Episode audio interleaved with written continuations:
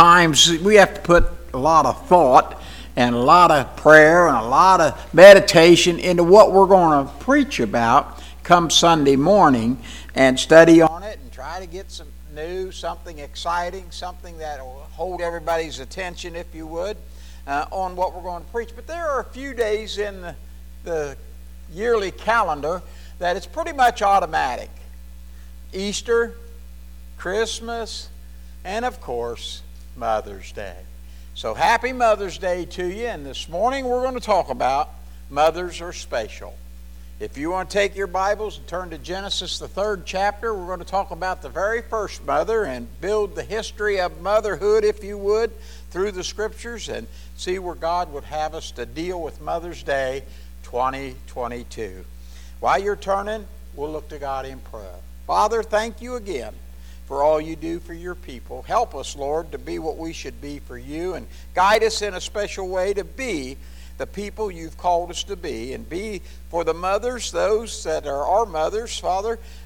Give them a pat on the back, if you would, for what they've done in raising children or in the process of raising them. That Father, or even grandmothers, Father, we pray that you'll just bless there. But help us to be mindful of the responsibility the Word of God has given us as we look to mothers and we look to that portion of life that needs to be lived out in our generation. So guide us, we pray, in every way. In Jesus' name, amen. Now, in the 3rd chapter of Genesis, God has just created everything is what we see in the world today. It took him a week to do it, 6 days, and then he rested on the 7th day. So here we find in human history, God was pleased with his creation, and basically he put Adam and Eve, Adam especially, in charge of everything in the first couple chapters of the book of Genesis. And here we find in chapter 3 that Adam and Eve are just cruising through the Garden of Eden. I, in my mind, have tried to see what it would have been like to live in the Garden of Eden. I mean, when God does things, he does it right. Amen? The Scripture said everything was there that man needed, everything. Anything that happened there, it was taken care of. Everything was as it should be according to the will of God. Then God made Adam. God put him to sleep one day because he looked kind of lonely and pitiful. And he took a rib out of him. And with that rib, he created a woman. Amen? So, guys, when you get a pain in the side, that's from where God took that rib out to make your wife for you. Amen? That's where that comes from. So he made Adam and Eve. He made a helpmeet for her. And actually in verse number 20 of what we're going to read in the 3rd chapter, he said, she is the mother of all living. So he named her Eve. That's what that word means in the time that Adam put that forward. So I want to begin in the 3rd chapter. And of course, we're breaking into the middle of this. Those of you that know the background, Adam and Eve went to the tree. They looked at it, smelled it, touched it, and God told them not to. And they actually even partook of the fruit of that tree. Now, it was the tree of knowledge of good and evil, so if you're afraid to eat apples because you're afraid it's the original sin, it was not an apple tree. Let me just clear you of all that. It wasn't a peach or a pear.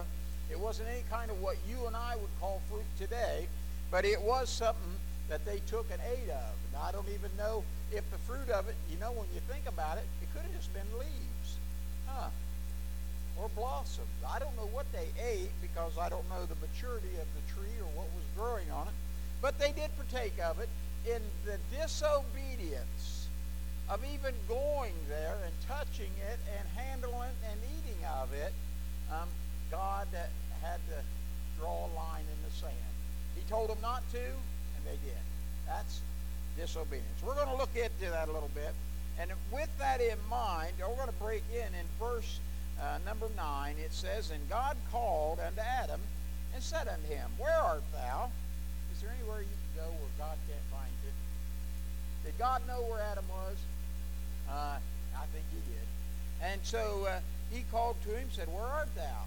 And he said, "I heard thy voice in the garden." Now, see, everybody thinks God came down and walked like me and you. A man in the garden can walk it. His voice came down and walked in the garden. Did you read that? It was his voice. "I heard your voice. I didn't hear your footprints. I didn't hear you growling. I heard your voice." Amen? "And I was afraid because I was naked and I hid myself." And he said, "Who told you you was naked? Hast thou eaten of the tree?" How did God know he ate of the tree already? But he asked him because he wanted him to confess. "Did you eat of the tree whereof I commanded that yet thou should not eat?" And the man said, "The woman whom thou gavest to me, with me, she gave me of the tree, and I did eat." And the Lord said unto the woman, "What is this that thou hast done?" The woman said, "The serpent, he beguiled me, and I did eat." It's a tricky little guy. And the Lord God said unto the serpent, "Now thou hast done this, thou art cursed above all cattle, above every beast of the field, and upon thy belly shalt thou go, and dust shalt thou eat the days of thy life. And I will put enmity between thee and the woman, and between her seed and thy seed." Amen? "And it shall bruise thy head, and thou shalt bruise his heel." Unto the woman he said, "I will greatly multiply your sorrow and thy conception. In sorrow thou shalt bring forth children, and thy desire shall be to thy husband, and he shall rule over thee." And unto Adam he said, "Because thou hast hearkened to the voice of the woman, hast eaten of the tree of which I commanded thee, saying, Thou shalt not eat of it. Cursed is the ground for thy sake, and sorrow shalt thou eat of it all the days of thy life. Thorns also and thistles shall it bring forth to thee, and thou shalt eat the herb of the field. And in the sweat of thy face thou shalt eat bread, till thou hast returned unto the ground. For out of the ground wast thou taken, for dust thou art, and dust thou shalt return." Adam called his wife's name Eve, because she was the mother of Eve. All right. Now we've set it straight. Mothers, they're special. No doubt about it. Everybody has one. That's pretty cool. In our text, we find Adam and Eve, if you would, found out by God they were guilty of the disobedience that they had taken part in, of eating of the tree that he said not to eat of. Amen? God's voice came down in the cool of the day there in verse 8, called out to Adam. "Where you at, Adam?" Verse number 9. And in the next few verses, it are revealed between Adam and Eve and God, namely what we call the first sin. A lot of people call it the original sin. They like to use that term, even though it fits, even though it may be, wouldn't say biblical. But I have heard a lot of preaching about what is called the original sin that is, I don't believe, really biblical.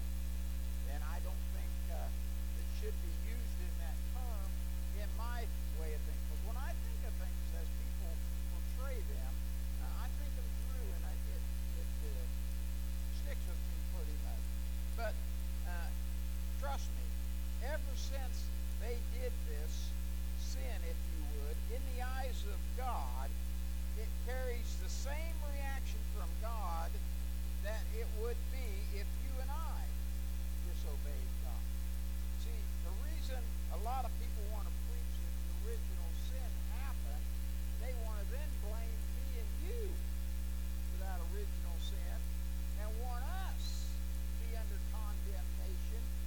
something we didn't do. I gotta tell you, nobody in this room, I don't believe, has Bible to say that they are going to go to hell because of somebody else's sin. Not Adam's, not Eve's, not Mommy, not Daddy, not Grandma or Grandpa, not the neighbor or even the job's boss. You're not going to go to hell because of what sin they committed. If you have the misfortune of entertaining the devil for eternity in hell, it's going to be because of your sin or my sin.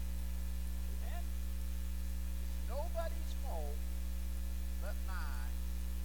That's why I don't like the thought of the original sin, because when they paste original sin, they paste it on all of us and say, oh, now we've got a sin nature. Well, I'm sure if you want to look at a sin nature, all of us do have that perpetual to go out and commit sin, which all of us do. The Bible says it's all of sin that comes short of the glory of God. That's not Adam's fault if I go to hell. That's where I'd like to draw the line on that part. For God, disobedience still is on the outside of what God's will is for your life. Amen? Disobedience is the opposite of righteousness, and righteousness is the desired goal for God's creation. Amen? I like to think of it this way. Now, even dogs, when they disobey, what do? We let them know that's not acceptable behavior. Amen, right? Even your cat, whatever. But for the most part, they didn't do it out of rebellion. They just must have been knowing that. Amen? And so once you train them and they know better, usually they toe the line pretty well. We humans, we're not. We get slapped around all the time and go right back and ask the devil for more fun. Amen. So, here in the garden, when this conversation takes place, God makes the conscience of the man and the woman confess the sin. What have you done? Did you even have to? Who told you? They have to think about it, and they can't fool God. They know that, so they have to confess, yeah, we did it.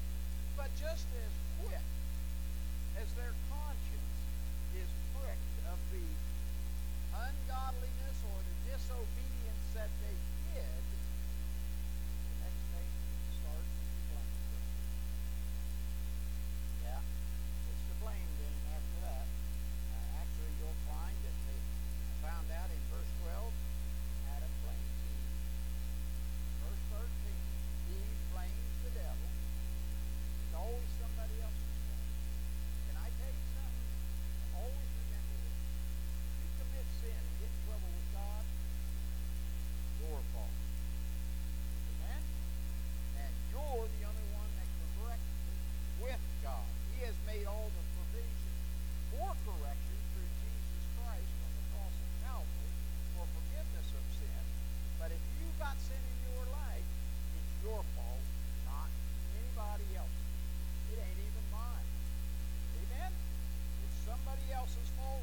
It always seems to be the first reaction of anybody that finds themselves in trouble. Amen?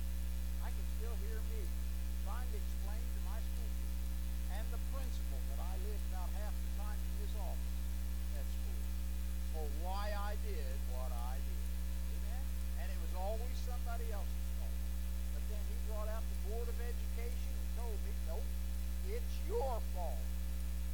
Amen. Back then they were allowed to, if you would, beat the truth into you. Amen. And I remember it. Amen. Still today, once a person's conscience is aware of the disobedience of any commandment that God gives, blame is not acceptable. Amen. Let me give you some good advice at this point.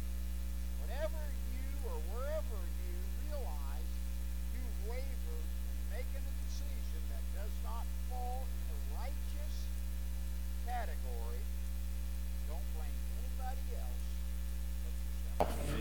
Look in the mirror, spiritually speaking, and see the problem.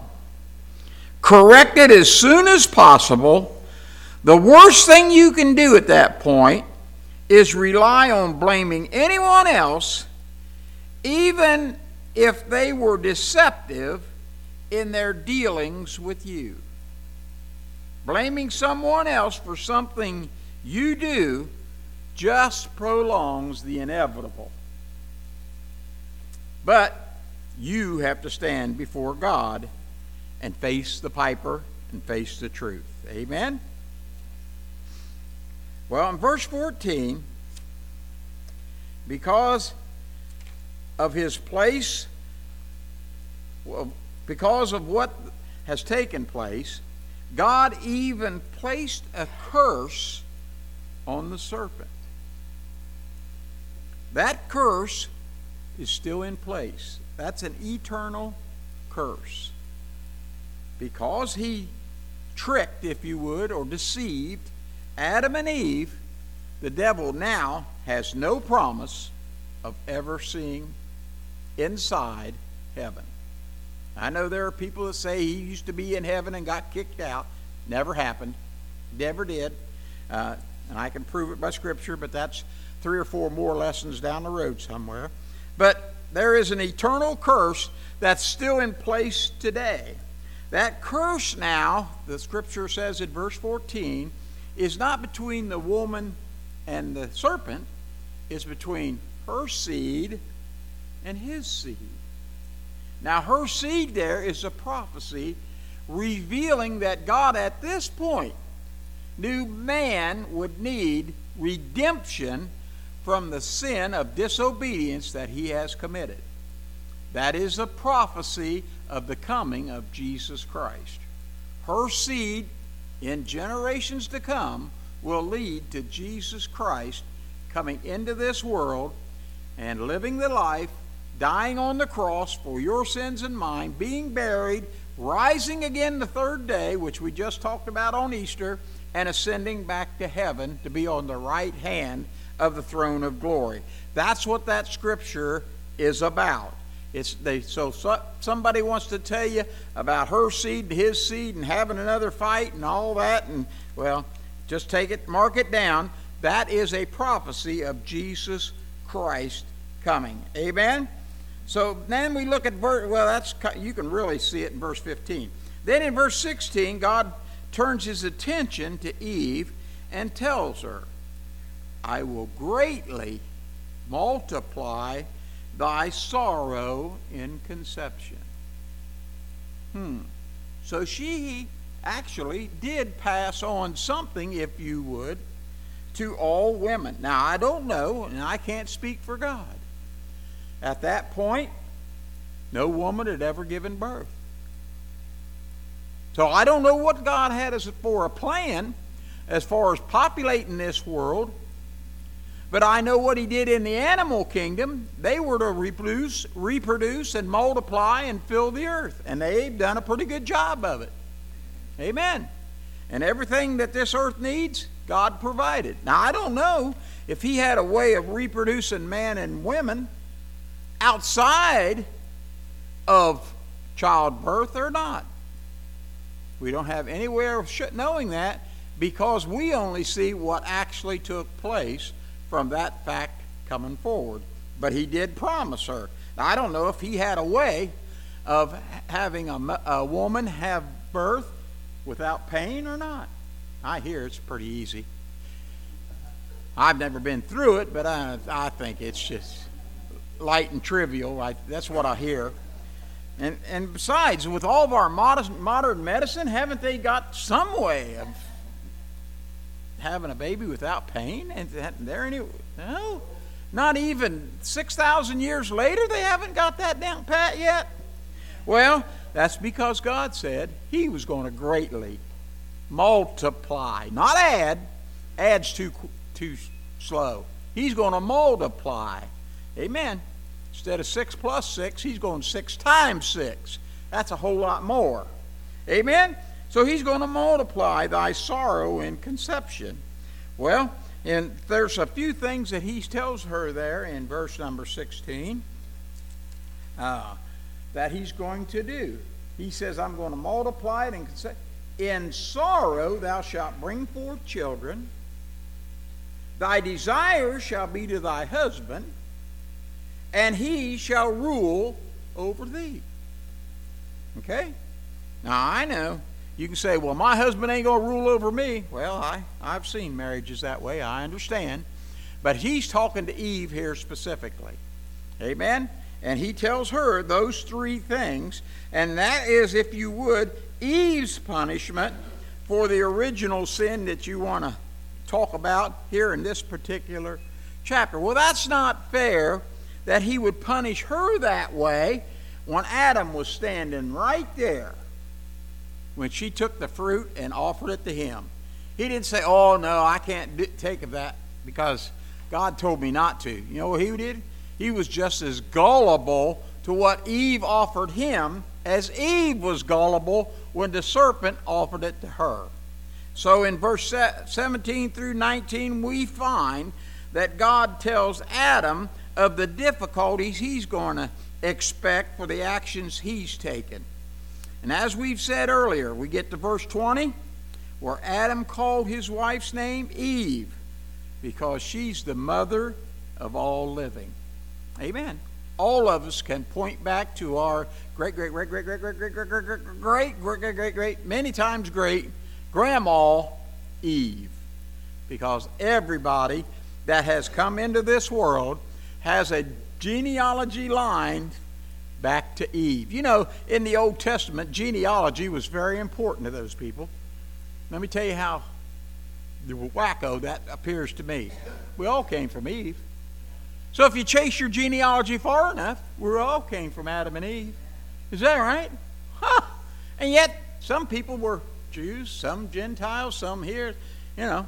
So the only way they could get to those factions or fighting forces that they fought in the Old Testament and the battles they had is because they turned their back on God and walked away from God.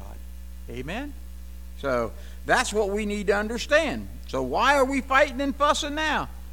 All over the world there's fighting and wars and whatnot, right? And we're all brothers and sisters. Can't we get along? Well, evidently not. Amen. At this point, Adam and Eve must have sat down in the corner of the garden and said to themselves, what have we done? Then they probably looked up at one another and asked the question, what are we going to do now? Adam probably looked at Eve and says, I guess we'll just raise a little Cain. So in chapter 4, verse 1, Adam knew Eve, his wife, and she conceived and bare Cain and said, I've gotten a man from the Lord. I imagine when that man was born, he wasn't a man, it was a child, but he's referred to as their son. Here we find that she got to experience firsthand all the things that God promised her in childbearing. The pain, the discomfort, that she couldn't get a, what do they call them, a block or any kind of medication. She had to just bite her upper lip or whatever and grin and bear it because it's coming. And she couldn't even say, well, I'm sorry, I wish I didn't have it. Too late. Once it happens all the way.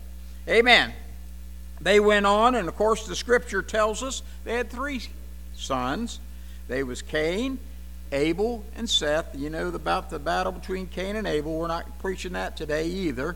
And from those three sons, if you would, billions upon billions of people in the human race have been born of a woman, and those women all became mothers. Even though the pain and sorrow of the delivery of a baby is very intense, that's what I hear. I can't tell you. Though throughout history, being childless in some cases in biblical description is even more of a deficiency in a woman without a child than even going through childbirth and having children. Let me give you a couple examples. You know the example of Hannah in 1 Samuel. Hannah and her husband, he had two wives. He loved Hannah, and they tried to have children, and she just couldn't have a child. They went to the temple to offer a sacrifice. Her husband gave her what she needed to sacrifice in the temple, gave his other wife and the children what they needed to sacrifice in the temple. When Hannah got there, she was overwhelmed with grief over nothing more than being childless. That lets me know she's looked at that childbearing pain. She knew it wasn't nothing. She wanted to have a baby so bad. She wept at the altar and cried so hard, begging God for a child, that Eli, the priest, came over and said, "Hey, are you drunk? I see your lips moving and making a lot of noise and crying and carrying on. You shouldn't be drunk in the temple." And she had to explain to him, "I'm not drunk. I'm brokenhearted because I don't have any children. I'm just expressing my to God for not being able to have a child." Well, furthermore, she did have a child. Actually, within the next year, when they came back to the temple, she found out she was pregnant and she was going to have a child. She promised Eli, "I'm only going to raise this child till I can wean him and he's on his own. Then I'm going to bring him back here, and I want you to raise him in the temple as one of God's servants. Because God gave me this child, I'm giving this child back to God." You know the story about Samuel, and he was really a help in the things of God. Then we see the story of Jacob. Jacob, you know what his name is? Israel. And you know how many kids he had? He had 12, and they're known as the 12 tribes of Israel. And we see throughout the Old Testament the impact of Jacob's children. Now, Jacob worked hard to get the wife that he got, but she just wasn't able to bear children. Well, she had a sister that got thrown into the mix, and her sister had some children by Jacob, but Rebekah couldn't. And Rebekah kind of got upset about it, so she even gave her handmaid to her husband to have children, as I guess you would say, a surrogate for her. So these surrogates we have nowadays, that's nothing new. That happened way, way, way back there. And we can read all this in 1 Samuel, and the Scriptures tell us all about those things, or even before that, when Joseph and Benjamin were born. They were the last two of the 12 tribes of Israel that were born during that time. And if memory serves me right, I think she died giving birth to Benjamin, her second child. Well, we can roll on over into the New Testament. In the first chapter of Luke, we find a woman who was a priest's wife named Elizabeth, who was childless. And it tells in the Scripture of the shame. She was so embarrassed, she didn't want to go to the mall. She didn't want to go shopping. She didn't want to go to the salon. She didn't want to go anywhere because everybody made fun of her because she didn't have any children. She was getting up in years, and they had went to Jerusalem. Her husband was a priest doing the duties in the temple, as a priest is supposed to do. While he's in there, an angel appears to him and said, "I've heard Elizabeth's prayer. Your prayers are answered. You're going to have a child." Of course, he didn't really buy into the story. Well, we're really too old. We're beyond the age of having children. And of course, the stigma of not having children was a haunting time for them. But they left there, and when he left the temple, The angel said, since you didn't believe me, I'm not going to let you speak until the child's born. He came out of the temple and probably had all kinds of motions and hands and tried, and could nothing come out. No noise could be made. And of course, we find out later, they were the parents of John the Baptist in the New Testament. Also, we find in Luke, the first chapter, where Mary gave consent to the angel Gabriel herself to be the mother of Jesus, God's only begotten Son. And she was confused when she found out that this miracle birth would be the only one that's ever done by the earthly woman and a heavenly father, a virgin birth. It was confusing to her when she was told she was going to have a son, because how's that work? I've never been with a man. The angel said, we got it covered. Don't worry about it.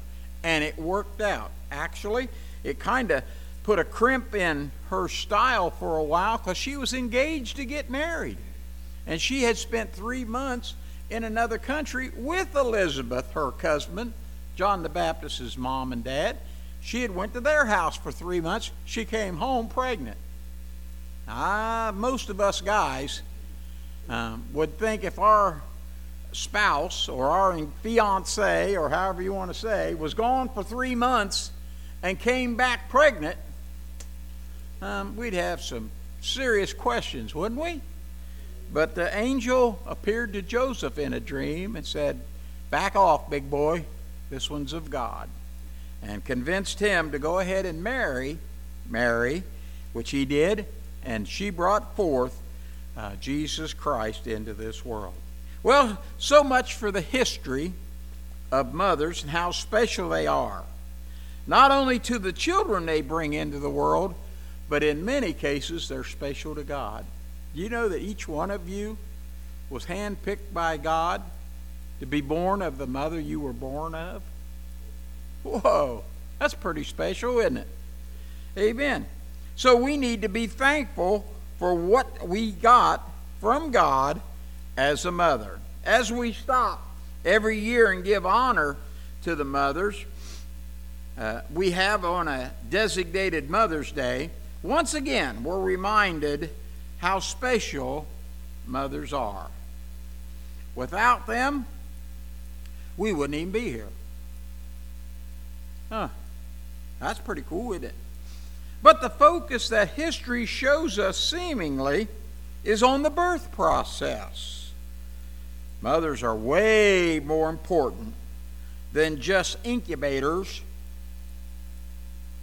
and birth apparatuses that bring us into the world. They fill the nurturing, caring, loving for an innocent child that wouldn't survive without that care. The thing that amazes me the most about motherhood, especially because I'm not one, is the fact that to them it seems natural. When a baby's born, the mother instantly comes into play, and the fact that the baby doesn't come with an owner's manual, there's no class you can take that tells you exactly how to handle it, there's nothing you can do to work out all the issues, yet the mother seems to pick up on what need to take place in that baby's life. Amen? That's just the way it seems to work out. Amen?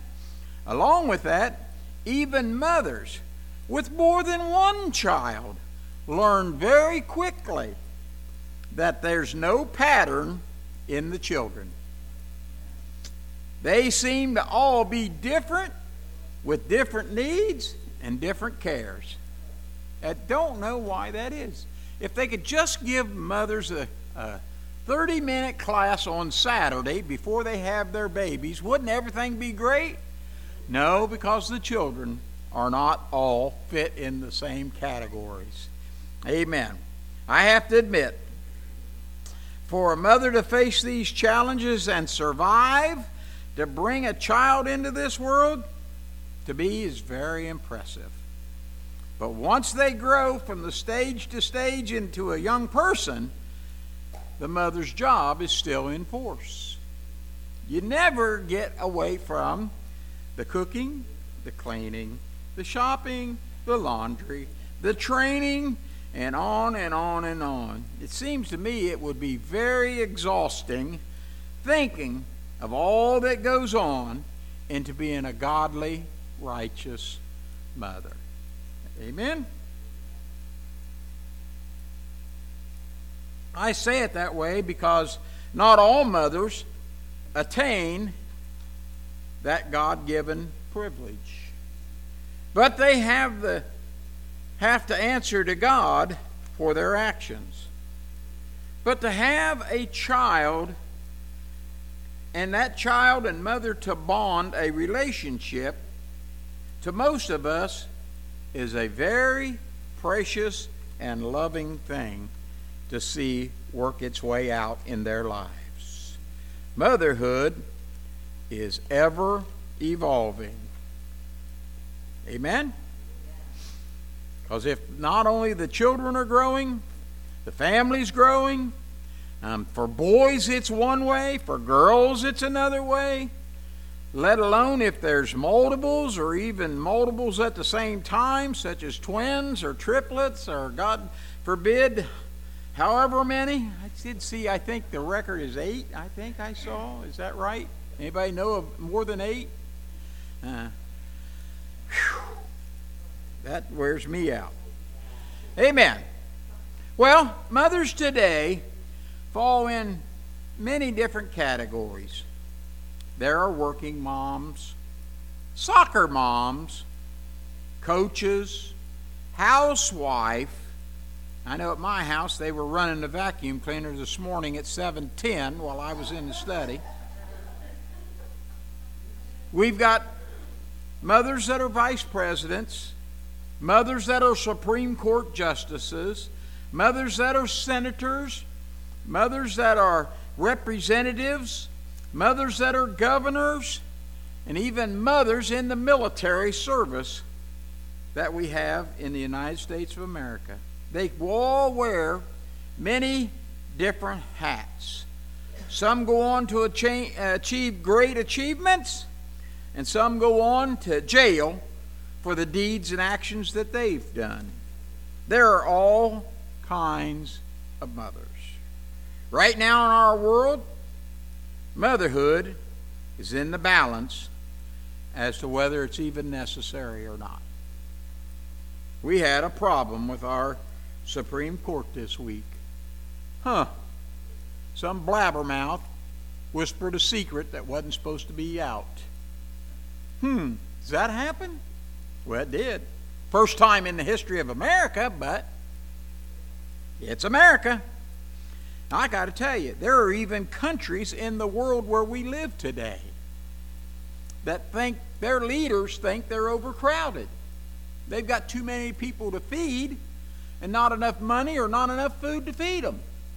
So they're doing things to sterilize or to practice other ways of even encouraging abortion, and different things of different kinds of birth control to ease, if you would, in their mind, the overcrowded situation.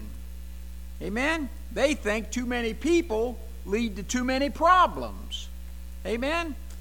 And I was, the one thing, I always did think abortion was wrong, especially for birth control, but I always did think that abortion was something that shouldn't be. I always did consider it murder, but you know, I'm not in charge, and the Supreme Court can do what they want or whatever you want to say.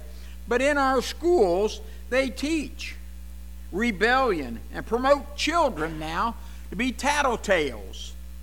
If your mom and dad do something in the home and you don't like it, tell your teacher. Call 911. Amen. Yeah. Well, I don't agree with child abuse, but there's definitely a lack of discipline in the house of our children nowadays. Amen? As we look around our world, we see a great big mess going on just over the things that we would call things that should be straightened out at home by a good, strong set of parents over their children. But before I point a bony finger at the world, I got to look in our spiritual mirror, make sure we see where the churches in our world have let the children down. We need more godly mothers and less government mothers. We need more loving and caring mothers to pass the torch to godly living to their children. And again, this is more than just the mother's job. I believe it's everyone's job.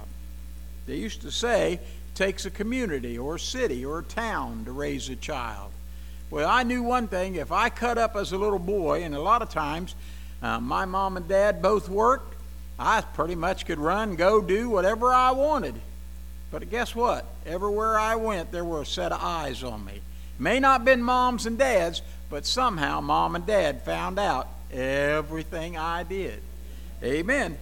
I guess they were all in the same party line, and that was before cell phones, and they got on the hatchet line and let everything out that was going on. Amen. Well, today we need to step up. I believe the job of a mother can be taken much more of a fulfilling job, but just one person can't seemingly get that job done sometimes. Mom can use a helping hand sometimes because the load can be heavy and wearing, and we need to help without being imposing. Amen? And you can be a help to a mother that's struggling without being nosy, without being gossipy, without being something that tells her all her mistakes. And God can help us in these areas. Sometimes it'll take a little money. Sometimes it'll take us a little time. Sometimes it'll even take a little effort on our part. But if we're steering the children in a right, godly, righteous manner, it would be time, money, and effort well spent. Amen? To see a child smile is a great payday. Amen? Why do you think I tell them jokes? I want to see them smile. Amen? There are single mothers that might need some kind of assistance or help. There are sick mothers that might need help from us. Our world is even saturated to a certain extent with orphans or foster children that need help. And at times, even the church, we look around and we seem helpless in taking care of some of those needs. But if I've learned anything from God about mothers, love conquers all. One thing I need to focus on Mother's Day is our level of love towards the mothers and towards the children that they're trying to raise. I'm not going to raise your children for you, but I'll probably give them a high five or fist bump with them, and I always greet them with a smile. Amen? Because they are important. We are nurturing the next generation that's going to carry on the things that we have in this world. As a church, we need to reflect the love of God on all the children that come through our doors, no matter how old they are. Amen. You see, the old saying is, you have to grow old, but you don't have to grow up. Amen? And I know there's a lot of grown-ups. They appear grown up, but sometimes they act like kids. But we need to make sure as Christians, as they come our way, we give them the opportunity to grow in the things God wants them to grow to be. God wants the church to play the role of a mother to those that need spiritual nurturing and maturing. We need to go the extra mile to display righteousness to those that don't use it in the world or even see it at home. Paul in Galatians, the 4th chapter, gives us some insight on that. Paul here is giving us an allegory of what took place when he's writing this letter to the Galatians in the 4th chapter, and gives us some examples. Let me just read verse 26, and then I'll tell you why he put this in the middle of it. It says, "But Jerusalem which is above is free, which is the mother of us all." Now, Jerusalem is a spiritual language for the church. So the church is our mother. Why? The church loves you. Now, who's the church? It's not the building. The building can't love you, but it's the people that walk in the things that Jesus Christ instills in their hearts and lives. They are the ones that are the church. Well, he's given us an allegory here in teaching the Galatian people the difference between what took place in the Old Testament and what takes place in the New Testament. We've turned the leaf. We've got a new page to walk by. In the Old Testament, he refers to as the two mothers here of Hagar and Sarah, the two mothers. Well, those two mothers, Sarah was the real mother, but she didn't have children. So she gave Hagar, her handmaid, to her husband to have a child. His name was Ishmael. And, of course, he was not the chosen son. So after that, there was another one that came along, Ishmael and Jacob. So we find it, Abraham had two sons. Isaac, I got to get my wheels rolling. So when he had Ishmael and Isaac, who got the rule? Isaac.